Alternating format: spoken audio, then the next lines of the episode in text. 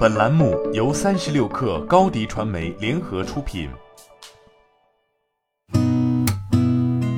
八点一刻，听互联网圈的新鲜事儿。今天是二零二二年四月十三号，星期三，早上好，我是金盛。北京日报消息，北京市城市管理委员会一级巡视员柴文忠介绍。针对近年来接诉即办市民反映突出的小区充电桩安装难、路灯不亮、集中供暖不热、居住区电动自行车集中充电设施建设等问题，逐一研究提出对策措施，做到民有所呼、我有所应。到“十四五”末，全市电动汽车充电桩达七十万个，平原地区公共充电设施平均服务半径小于三公里，核心区小于零点九公里，有效缓解市民充电焦虑。界面昨天从南京市六合区房产交易管理中心确认，自当日起，外地户籍购房者可在南京市六合区限制购买一套房，凭借户口本、身份证、已婚家庭携带结婚证等证明，即可前往当地开具购房证明。在此之前，外地户籍购房人要在六合区缴纳一年社保以及开具工作证明，才能开出购房证明。不过，外地人在六合区落户门槛较低，外地人凭大专及以上学历，只需居住证即可在当地落户。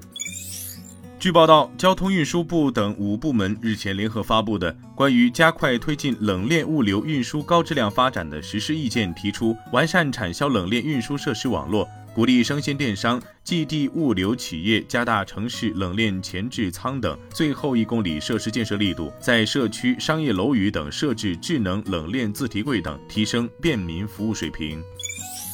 证券时报消息，工信部向中国广电核发幺九二号段已近两年半。消息称，今年五幺七世界电信日上，广电幺九二号段将正式放号运营。诸多迹象表明，广电 5G 商用放号在即。近期，广西、陕西、山东等多个省级广电网络公司 5G 核心网建设竣工或取得阶段性成果。从官方通报来看，各地均提到开网放号情况。业内憧憬 5G 为广电带来新生机，广电正经历至暗时刻。从已披露2021年业绩预告的公司来看，广西广电、贵广网络、湖北广电将连续两年净利润亏损。荣捷股份公布业绩快报，二零二一年实现营收九点二一亿元，同比增长百分之一百三十六点零九，规模净利润六千八百二十八点九万元，同比增长百分之二百二十四点四九。报告期内，锂电材料及锂电设备需求旺盛，锂产品销售价格同比大幅上升，公司锂盐产品、锂电设备和锂金矿的业绩贡献均大幅提高。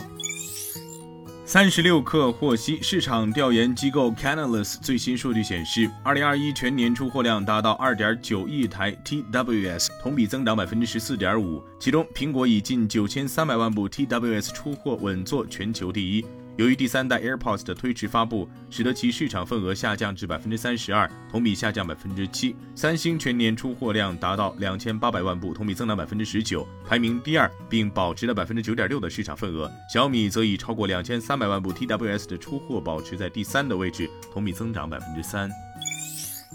财联社消息，研究机构 Insider Intelligence 最新预测显示，TikTok 今年广告收入可能增加两倍，至于一百一十亿美元，超过竞争对手 Twitter 与 Snapchat 二者之和。Insider Intelligence 分析师 Deborah Aho Williamson 表示，过去几年来，TikTok 用户群呈爆炸式增长，这些使用者同时还在应用上投入大量时间。